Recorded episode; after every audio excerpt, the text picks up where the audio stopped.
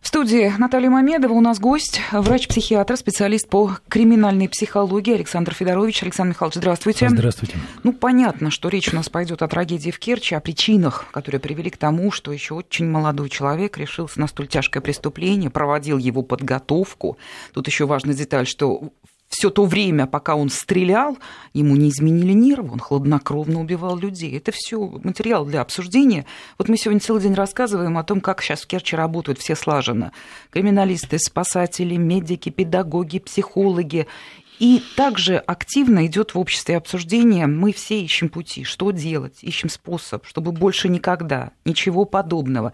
Вы знаете, вот на мой взгляд, вот именно за вами, вашими коллегами, представителями психологической, психиатрической науки, ну, не будущее, но многое вот в ликвидации подобных явлений. Потому что если мы научимся, что называется, вот на подступах различать вот это помутнение, то тогда, может быть, не надо э, принимать закон о том, как регистрировать оружие и так далее, и так далее. Но давайте начнем с очень конкретных вещей. В порции последних новостей из Керчи пришло сообщение о том, что назначена посмертная психологическая экспертиза вот этого самого Рослякова. Как это проходит? Ну, на самом деле, а, современные механизмы и интернет-пространство а, дают нам огромный материал, для обсуждения, для принятия решений, для оценок и так далее. Это, естественно, социальные сети. Это, конечно, э, все мессенджеры с переписками, с обсуждениями возможными с кем-то. Вот. Это какая-то переписка в интернете, возможно, обсуждение на каких-то форумах, э, на каких-то сайтах. Это, конечно, социальные сети, где э, люди часто вывешивают свои фотографии, какие-то свои а, лозунги, а, излагают свои идеи, комментируют а, чьи-то посты. Вот, я думаю, что вариантов огромное количество. Это и свидетели. То есть вот весь комплекс, да? Я, вот... я уверен, что однозначно не будет упущено ни одной детали, потому что и трагедия колоссальная, и дело очень резонансно. Вот, и тренд, который мы сейчас наблюдаем у нас в стране за последние пару лет, наверное, можно уже с полдюжины насчитать таких тяжелейших трагических ситуаций. Я даже не буду говорить о, о там, скажем, зимней вишне и так далее, это немножечко иное, но все равно, понимаете, на уровень напряжения, а, эмоционального напряжения у населения в стране, мне кажется, достиг уже какого-то апогея. То есть э, мы, мы, не можем, мы не можем пойти в торговый центр, потому что там пожары. Мы мы не можем зайти в кафе, потому что туда могут зайти футболисты. Мы, мы не можем, понимаете, мы, мы не, не можем Нет, быть Александр спокойными. Ну, ну, ну, не так вот... все буквально, да, мы просто помним о трагедии зимней вишни. Мы знаем, что Кокорин с Мамаевым буйные. Это мы знаем. Но это не значит, что мы боимся каждого торгового центра, без, да, и каждого кафе. Без сомнений, но мы говорим о некой тенденции, понимаете? И я в этой ситуации считаю, что именно сейчас, когда все достигло и нужно принять самые жесткие меры, самые выверенные какие какие-то а, решения и вот по а, предотвращению, по обрыву этой тенденции, потому что ну, это ну, мне кажется, это может быть рассмотрено как социальная катастрофа. Такое нельзя сделать по решению правительства. В это должен внести свою лепту каждый гражданин, если вы говорите, вот по вашему красочному выражению, по обрыву вот этой вот, да, вот такой тенденции, ниточки, да, на какую-то такую жестокость вокруг нас, которая множится. Ну, если говорить, да, давайте сразу вот уже сыпятся вопросы к вам. Давайте так, 5533, первое слово «Вести», наш смс-портал, 903-170-63-63, пишите сюда на WhatsApp Viber. Сейчас мы какой-то ряд таких основных вопросов с нашим экспертом обсудим, и потом, конечно, а, все ваши вопросы тоже будут а, здесь прочитаны. Ну и вот, Александр Михайлович, наверняка, как все мы, россияне, вы вот в новости впитывали буквально вот все, что там происходило. На ваш взгляд, на каком этапе упустили в данном случае пациента, потому что поверить в то, что вот этот Росляков нормальный, ну вот я лично не могу. Ну, мы можем предполагать, следствие, думаю, установит, и материалов для психолого-психиатрической, пусть даже посмертной экспертизы будет достаточно. А однозначно я с вами согласен в той части, что здравомыслящий и адекватный человек э, так поступить не может. Это основание предполагать, что как минимум мы имеем дело с измененным сознанием. Вот чем оно может быть изменено? Ну, скажем так, какой-то эмоциональной промывкой мозгов, возможно, это было что-то такое что привело к сильному э, душевному волнению, может быть, какие-то истязания, эмоциональные или физические. Возможно, это э, длительно существующие в его жизни компьютерные игры. Это а все, вот этот все, что уже известный, да, он это... любил компьютерные игры, да, увлекался это, ими. Ну, конечно, потому что э, компьютерная игра, а тем более на современном уровне развития технологий, она на самом деле опасна тем, что абсолютно стирает границу между реальностью и виртуальностью. Ну, как это стирает границу? Ну, человек в здравом уме понимает, эта игра вышла... Нет, нет, человек, который погружен в игру на часы, Понимаете, не несколько минут там на кнопочки понажимал, мячик футбольный погонял по полю, а человек, который входит в игру с головой, играет в онлайне, играет с различными, э, играет в команде с э, различными, не знаю, там, разные страны планеты участвуют да. в этом, понимаете? То есть это настолько забирает, а тем более, если это подросток с неокрепшей психикой, с несформировавшейся нервной системой, с несформировавшимся пониманием социальным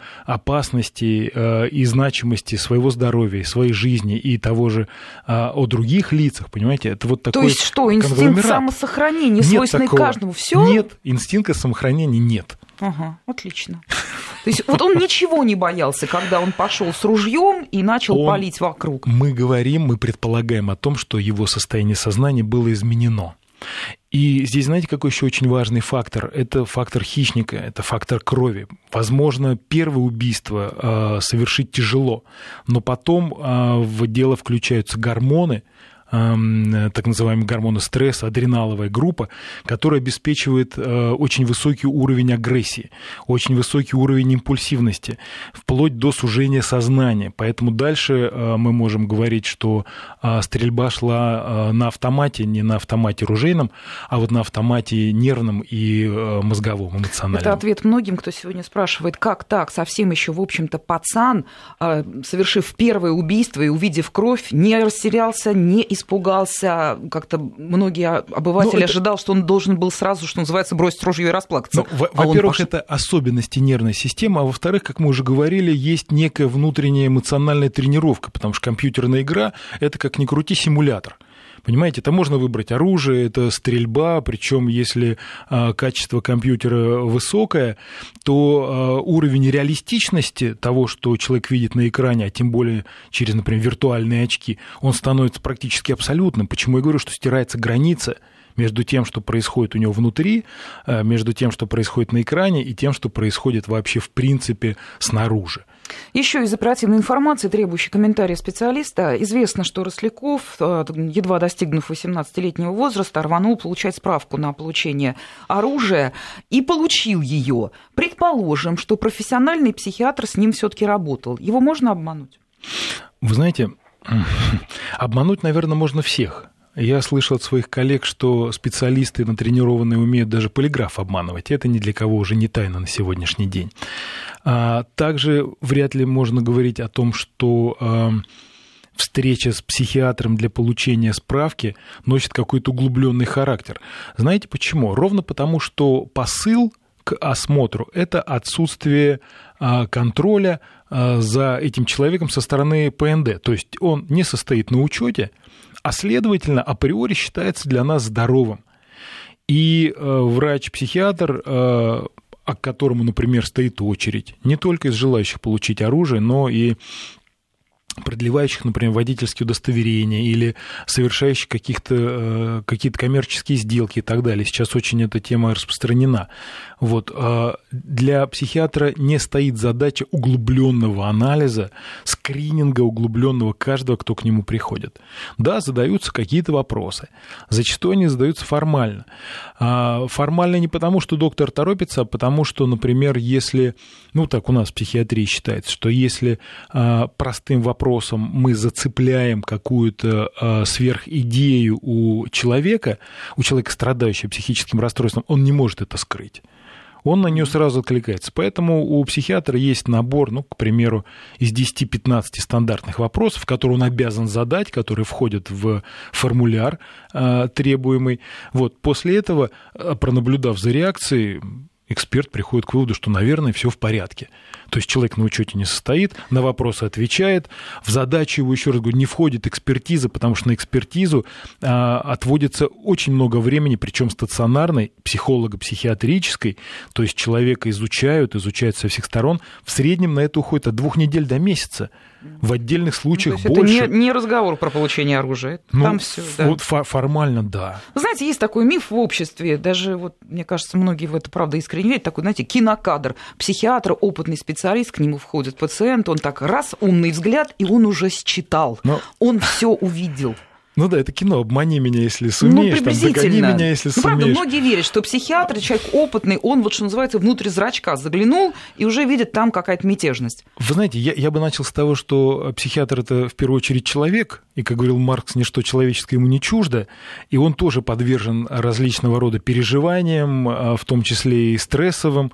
Вот, поэтому э, я хочу, конечно, выступить за своих коллег, которые в большинстве своем неформально подходят к решению, но уверяю вас, что даже прям вот эксперт-эксперт, криминалист, психиатр вряд ли сможет ситуацию распознать, если у него э, есть некое ограничение по времени и есть некое да, ограничение... Поняли, да ну вот по статусу. Александр Михайлович, может быть, вы даже не знаете ответ на этот вопрос. Предположим, мы еще ждем информации, очень мало на самом деле известно о причинах, расследования идет, еще очень много деталей придется выяснить. Но тем не менее, если выяснится, что справку, которую получил Росляков на получение оружия, проходя э, консультацию психиатра, была получена именно вот после осмотра. Вот как в вашей среде такой врач-психиатр должен быть наказан? И будет ли он наказан? Не это... купил справку, а именно прошел осмотр. И врач сказал, да, нормально, здоров. Тут есть маленький нюанс. А, врач дает справку, а, которая значится на момент осмотра. Понимаете, здесь вот, вот эта вот коллизия, она такая вот очень сложная. По большей части она носит характер юридический, потому что проблемы со здоровьем, например, у человека могут носить парциальный характер или циклический характер, или могут возникнуть, там, не знаю, ну, через пять минут после осмотра психиатра. Такое а, бывает? А почему нет? Ну, а, а как справка психиатра защищает от психического расстройства? Нет, она не защищает, она фиксирует. Мне кажется, что если человек головой поехал, то это, в общем-то, уже не, не, не фрагментарно. Это Вы вот... понимаете, вот, вот нет. Вот нет, это, это может носить самый разный характер, и даже тяжелые психические расстройства могут быть цикличными даже очень-очень тяжелые, шизофренного Стал здоровым, круга. к вечеру болен. Вот буквально так. Буквально так, потому что э, вот эта цикличность, она в принципе характерна для любого хронического заболевания, не обязательно психического. Утром я не задыхаюсь, да, вечером у меня бронхиальная астма. Вечером я ложусь спать, э, у меня нормально с давлением, утром я просыпаюсь с гипертоническим кризом, еду в больницу. Понимаете, поэтому, э, поэтому мы пытаемся как-то защититься э, таким образом, что все справки носят какой-то временной характер, вот, э, что их нужно подтверждать через какой-то интервал времени. Вот это такая попытка защититься. Ну, она, она, конечно, слаба и очень фрагментарна, но, тем не менее, она делается. Хотя очень многие системы сейчас упрощаются. Например, когда я очень много лет, наверное, лет 20 назад получал охотничий билет, а, мы должны были подтверждать его ежегодно. То есть там клеили марочки, членские взносы. И это имело смысл? В принципе, да. Но кроме этого, для того, чтобы получить этот самый охотничий билет, за меня должны были проголосовать два охотника со стажем не менее пяти лет, которые за меня подписывались. В советское время так в КПСС вот, вступали. Вы, вы, вы, вы понимаете? Да, да. То есть уровень ответственности был. Последний раз, когда я менял охотничий билет, мне сказали, все, вот, вот пожизненно сейчас новая форма, он выдается один раз и без срока, и без всяких вот этих контролей и прочее, и прочее, и прочее. Само по себе оружие, а, охотничье в том числе, оно требует контроля по прошествии, по-моему, пяти лет сейчас. А, вот постоянно. Тоже цикличность, понимаете, вот она во всем. Угу. Она во всем. И отследить, где произошла вот эта самая альтерация, в тот самый момент пусковой, тот триггер, который запустил, вот э, э, стал инициативой этого этих трагедий э, крайне сложно. Что крайне думаете сложно. в целом, Александр Михайлович, про систему вот, психологического сопровождения э, в образовательных учреждениях? Неважно, школа, среднее учебное заведение, ну даже, наверное, и высшая школа в какой-то степени, хотя это совершенно особая тема, особая статья. Вот давайте возьмем школу и специальные учебные заведения, там достаточно молодые люди, дети в первом случае. Вообще сама затея смысл имеет? Педагоги, ну, конечно, рады, им нужен помощник-психолог. А вот вы что скажете со стороны врачебного сообщества.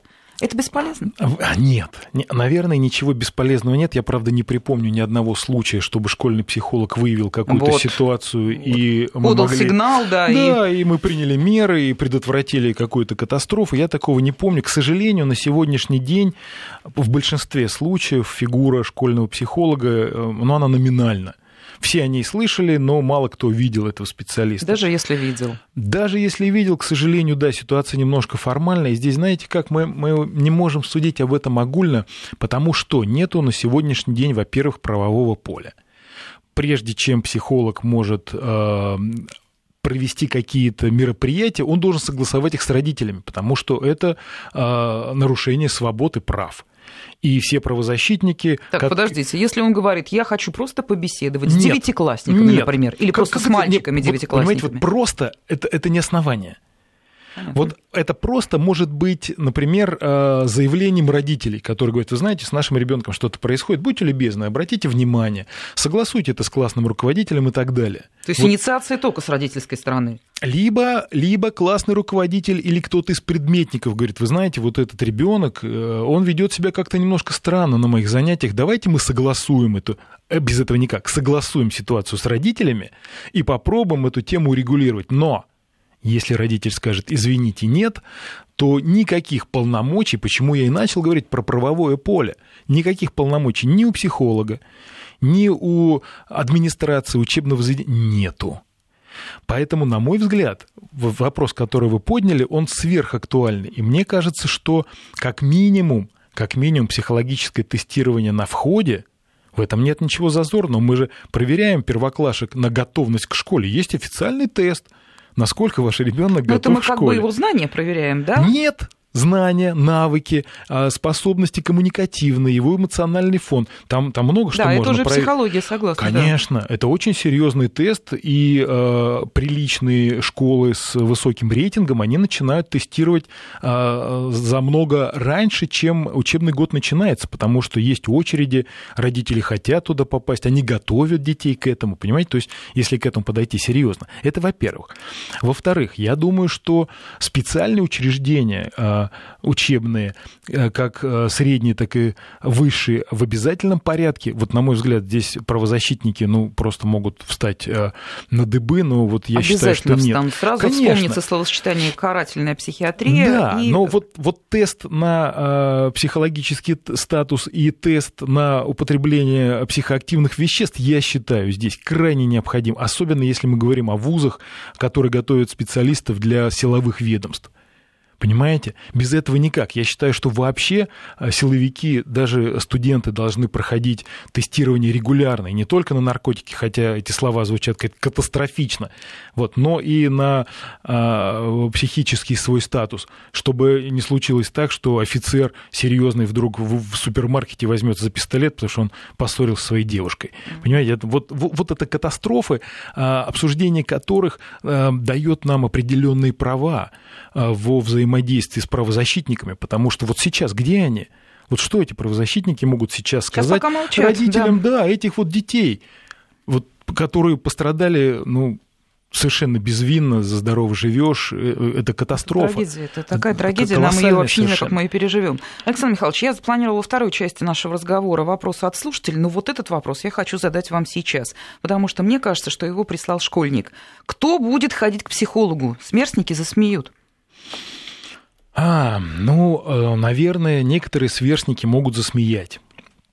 Могут, и это, э, в, это, в этом нет ничего сверхъестественного. Но если мы эту ситуацию введем в обыденный порядок, понимаете, сверстники могут засмеять и того, кто ходит на физкультуру, и того, кто играет нет, в шахматы. Нет, сейчас нет. Вот сейчас мода, она вот... в тренде, я имею в виду моду на спорт в тренде, здоровый образ жизни, это как раз нет. А вот если ты ходишь к психологу, к мозгоправу, как они говорят, да. вот это значит, ты уже все, ты лох. Да, и поэтому мы можем сказать, ребята, это ваш выбор. Если вы хотите учиться в этом учебном заведении, вот в этой школе, лицее и так далее, то вот у нас такие правила – если вы не хотите обращаться к нашему специалисту и проходить наше тестирование, вы вольны, никто вас не может принудить. Пожалуйста, вы можете гонять э, консервные банки по двору и чувствовать себя прекрасно. Но если человек хочет организовать свое будущее, и если он к чему-то стремится, то, э, наверное, такой подход будет ну, немножко, скажем так, нивелирован.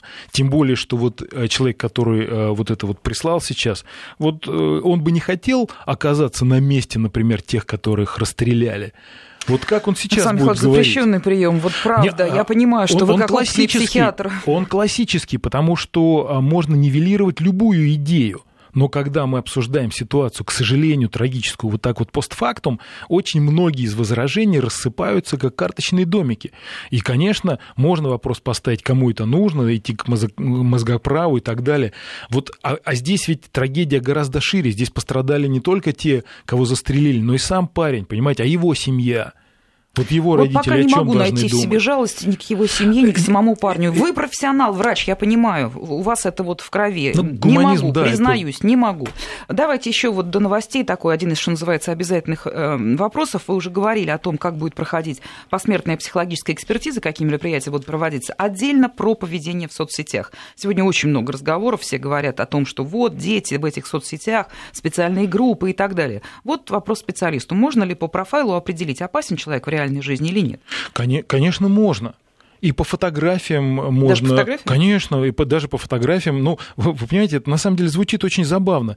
А, когда ребенка мы обучаем пониманию эмоций, это же как происходит? Вот мы читаем ему сказку, вот сел Мишенька на пенек, начал есть пирожок, да, Машенька ему говорит, нет, нет, нет, не ешь. И мы ребенка спрашиваем, вот как Мишенька сказал, как Машенька сказала? И мы сопровождаем эту речь мимикой и пантомимикой, понимаете? Мы обучаем ребенка этому. Специалисты посчитали, что нужно примерно примерно одну сотую секунды, чтобы считать эмоциональное состояние собеседника. Другое дело, что мы готовы отреагировать или нет. Сейчас пауза, слушаем новости. Я напомню, что в студии Вести ФМ врач-психиатр, специалист по криминальной психологии Александр Федорович. Вести ФМ. Мы продолжаем наш разговор. У нас в студии врач-психиатр, специалист по криминальной психологии Александр Федорович. Мы, конечно, обсуждаем события, которые произошли в Керчи.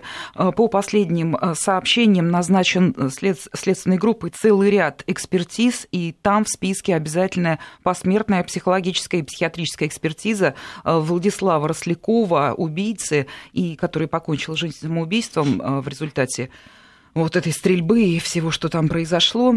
Конечно, мы обсуждаем главный вопрос, как. Как так получилось, что большое количество взрослых людей, педагогов, родственников, родителей, сверстники, взрослые уже ребята в колледже учатся, а, подростки старшего возраста, многие совершеннолетние, никто не разглядел, не рассмотрел, что внутри этого человека зреет преступление особое, как это, особые общественные опасности и так далее. Это все совершенно формальные вещи, такие формулировки. Ну, давайте вот вот что, продолжим. Мы с вами до новостей обсудили сообщение нашего слушателя. Я предположила, что это пишет школьник, который сказал, что ребята не будут ходить к психологу за помощью, если в душе что-то там не так, потому что засмеют. Это оказался не школьник, это Андрей из Москвы, он пишет, я не школьник, я врач-реаниматолог. В школах у сына и дочери психолог ассоциируется со словом «псих», с ненормальностью. Слышу это не от одного ребенка и родителя. Нужно начинать работать вот с этого низового уровня уровне. Ну, не знаю, Александр Михайлович, общаетесь ли вы с коллегами, которые работают вот именно в низовом уровне, в самом первом звене? Вы знаете, это самое первое звено, оно на самом деле самое главное.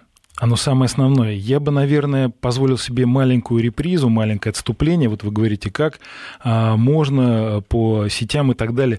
Вопрос здесь он больше такой риторический. Реально можно увидеть и реально можно предупредить. Проблема не в этом. Проблема в том, что отсутствует правовое поле, о котором я говорю все время, вот на протяжении уже последних двух дней. Что это означает?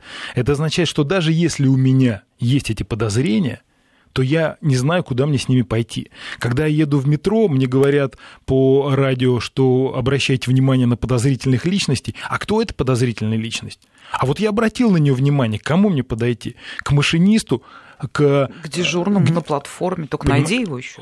Вот, понимаете, и вот тут сразу масса вопросов.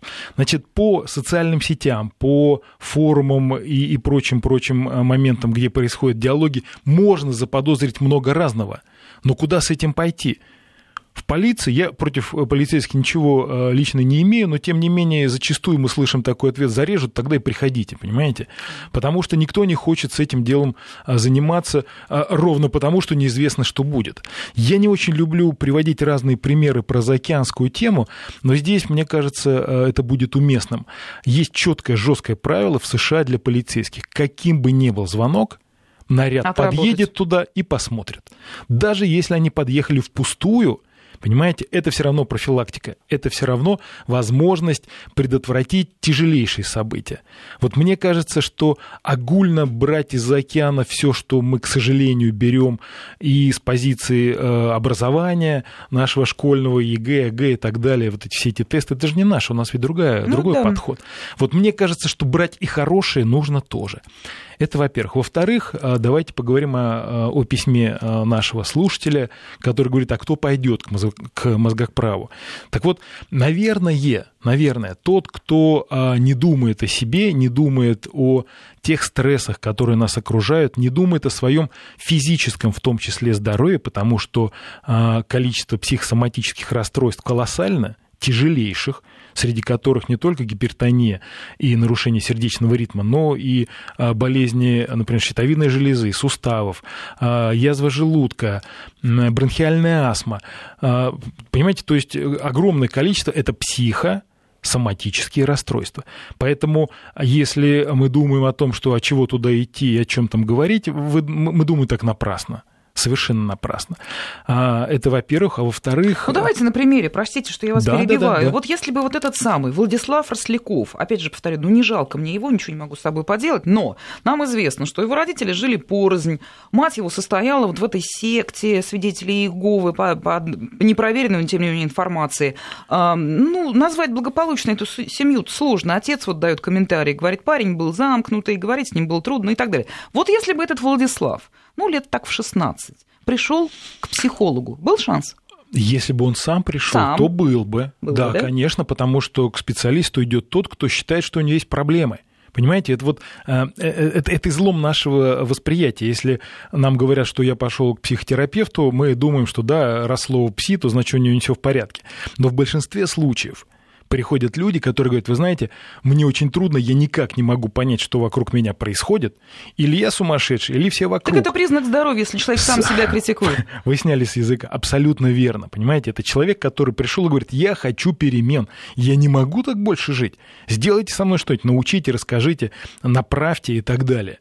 Вот, поэтому э, это огромный вопрос, на самом деле, Понятно, кто да. в этой части слаб э, умом. Целый ряд вопросов к вам. Вот тут, что называется, научите. Вот последний из этой темы читаю. Жена работает в Керченской школе номер 19 в начальных классах. Из 25 детей пришло три человека. На входе дежурит Росгвардия. Э, все напуганы. Как пережить? Как преодолеть стресс? Страх... Керчь город маленький, там напуганы, наверное, все. Ну, знаете, наверное, надо сказать, что э, с позиции э, попытки так успокоить население, что в одну воронку снаряд дважды не падает, вот, возможно, это слабое утешение, но тем не менее. Во-вторых, мы говорим о том, что совершенно беспрецедентные э, происходят сейчас события по охране общественного порядка и предотвращении любых форм преступлений непосредственно в городе. Поэтому опасаться всего и вся, наверное, ну, наверное, уже немножко поздно. Вот все, к сожалению, что должно было случиться, оно случилось. Поэтому сейчас я думаю, что жители города могут дышать свободно, как никогда. Вот. А, и третий момент, да, стресс. Стресс тяжелейшая совершенно ситуация. А, тяжесть влияния на организм определяется тем, насколько каждый конкретный человек а, со своей нервной системой и эндокринной системой лобилен. То есть что я имею в виду? Нервная система у каждого – по степени своей реактивности отличается. То есть есть люди, которых называют толстокожими, и которые ну какой пример привести, а, лежит в окопе с гранатой и ждет, когда танк подойдет к нему поближе, чтобы жахнуть. А у другого человека с лобильной нервной системой, который, например, едет в лифте а, многоквартирном, вдруг лифт остановился и погас свет, и он уже готов потерять сознание, потому что ай-яй-яй, вселенская катастрофа, мы сейчас все умрем. Александр Михайлович, на секунду вас прерву. Сейчас часть регионов а, будет слушать местные новости, а мы будем продолжать. Я напомню, на студии врач-психиатр, специалист по криминальной психологии Александр Федорович. Мы отвечаем и на ваши вопросы. Пожалуйста, 903 170 63 63 пишите. Вести ФМ. Ну, можно, собственно, закончить свою мысль. А, вот вы начали уже говорить. Так вот, насколько стресс может сильно повлиять на перспективы, это а, очень такой момент открытый. То есть у человека могут обостриться хронические заболевания. Если их нету, то они могут появиться. У человека могут развиться невротические реакции, фобии, а, тревоги и так далее. Переживания не только за себя, но и за своих близких. Это огромный спектр, с которым мы еще столкнемся, и местные специалисты психологической поддержки столкнуться, потому что не только этих детей, которые а, выжили чудом в этой мясорубке ужасной, нужно будет реабилитировать, но их родителей, понимаете, вообще жителей города. Это, это, это еще а, волна, которая а, пойдет вторым номером, она захлестнет город еще и не раз, потому что такие события, они в памяти остаются навсегда.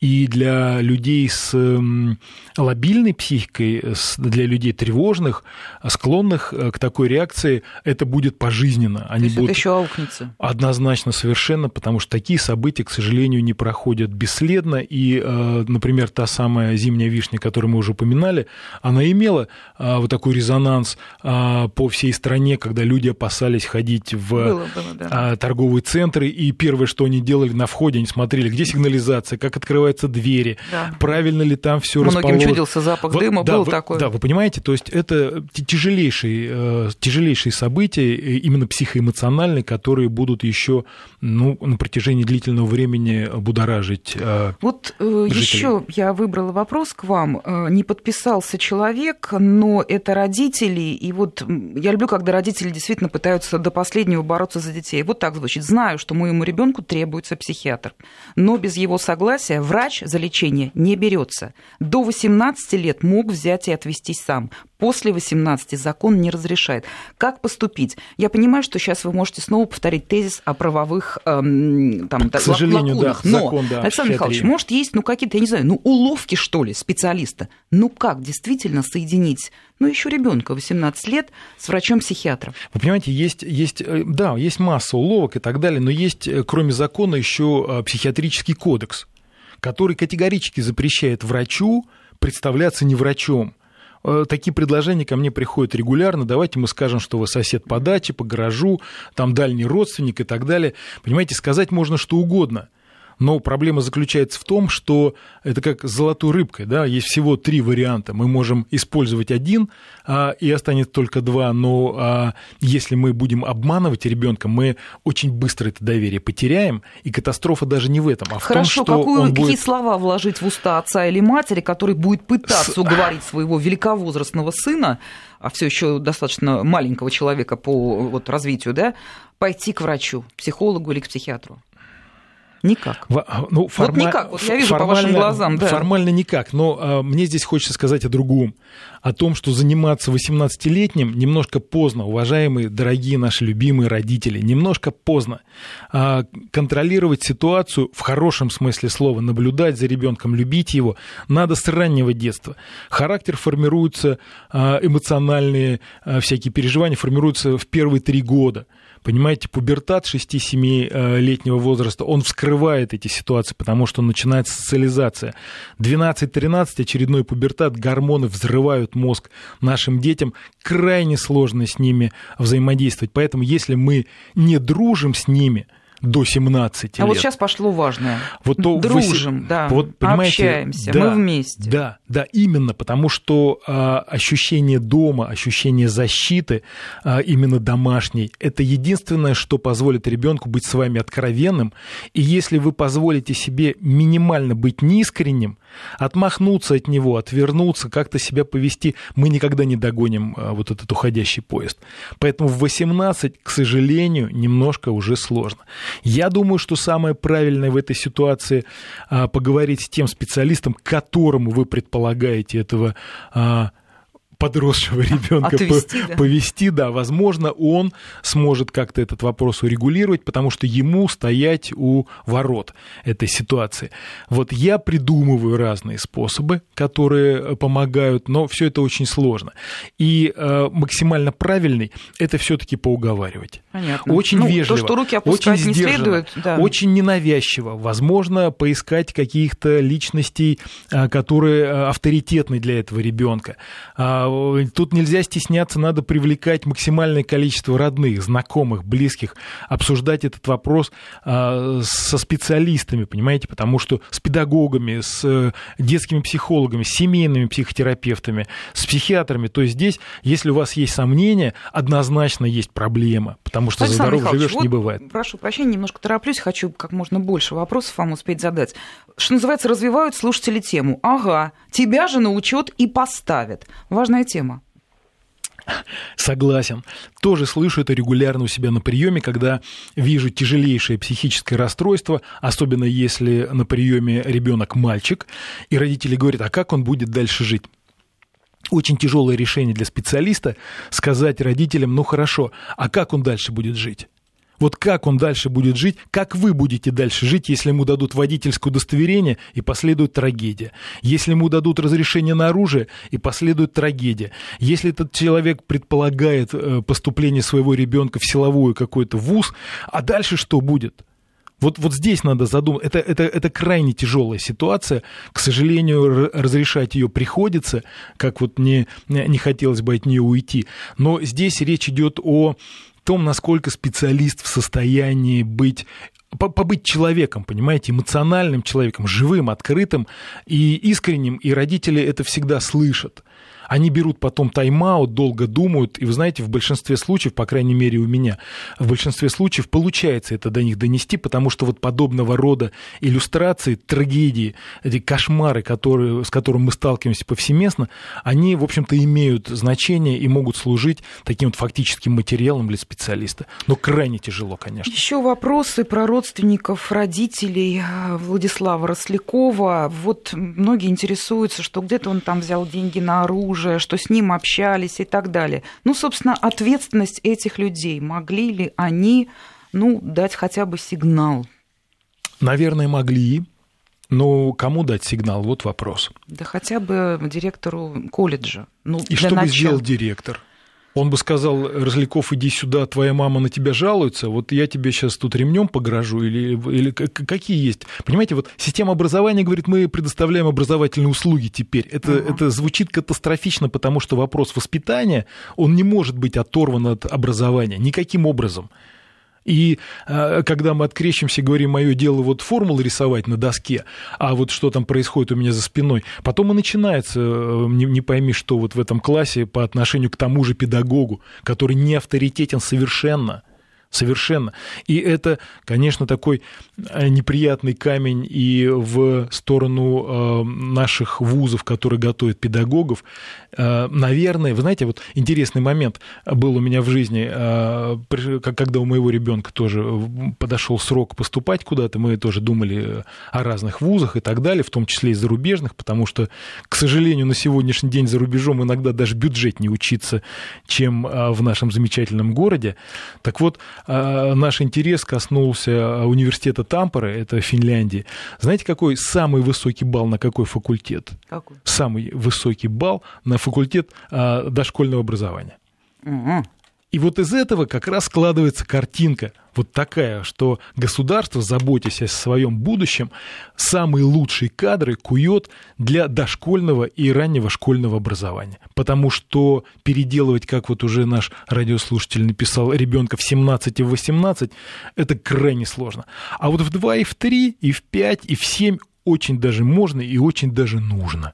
Вот мы как с вами не крутим, да, с какой стороны не подходим, объясняя причины, которые привели вот э, парня, он взял оружие и случилась трагедия, все равно мы приходим к одному слову – родители. Семья. Ну, вы понимаете, это, это риторика. Кто виноват, семья или школа? Ну, конечно... Я не говорю про виноватых. Я просто говорю о степени, вот о важности этого института. Я, я, я воспроизвожу вот эту реплику бытовую. Э, у нас же две проблемы, да, кто виноват и что делать. Так вот, семья или школа, конечно, семья. Потому что 7 лет э, школа, там уже пришел сформированный человек – понимаете, со своими эмоциональными реакциями, со своими поведенческими особенностями, со своими характерологическими чертами. Он уже э, запросто э, отвечает за себя и ведет себя вполне себе по-взрослому, понимаете? Поэтому говорить о том, что в школе ребенка испортили, ну, наверное, не очень правомерно. Да, наверное.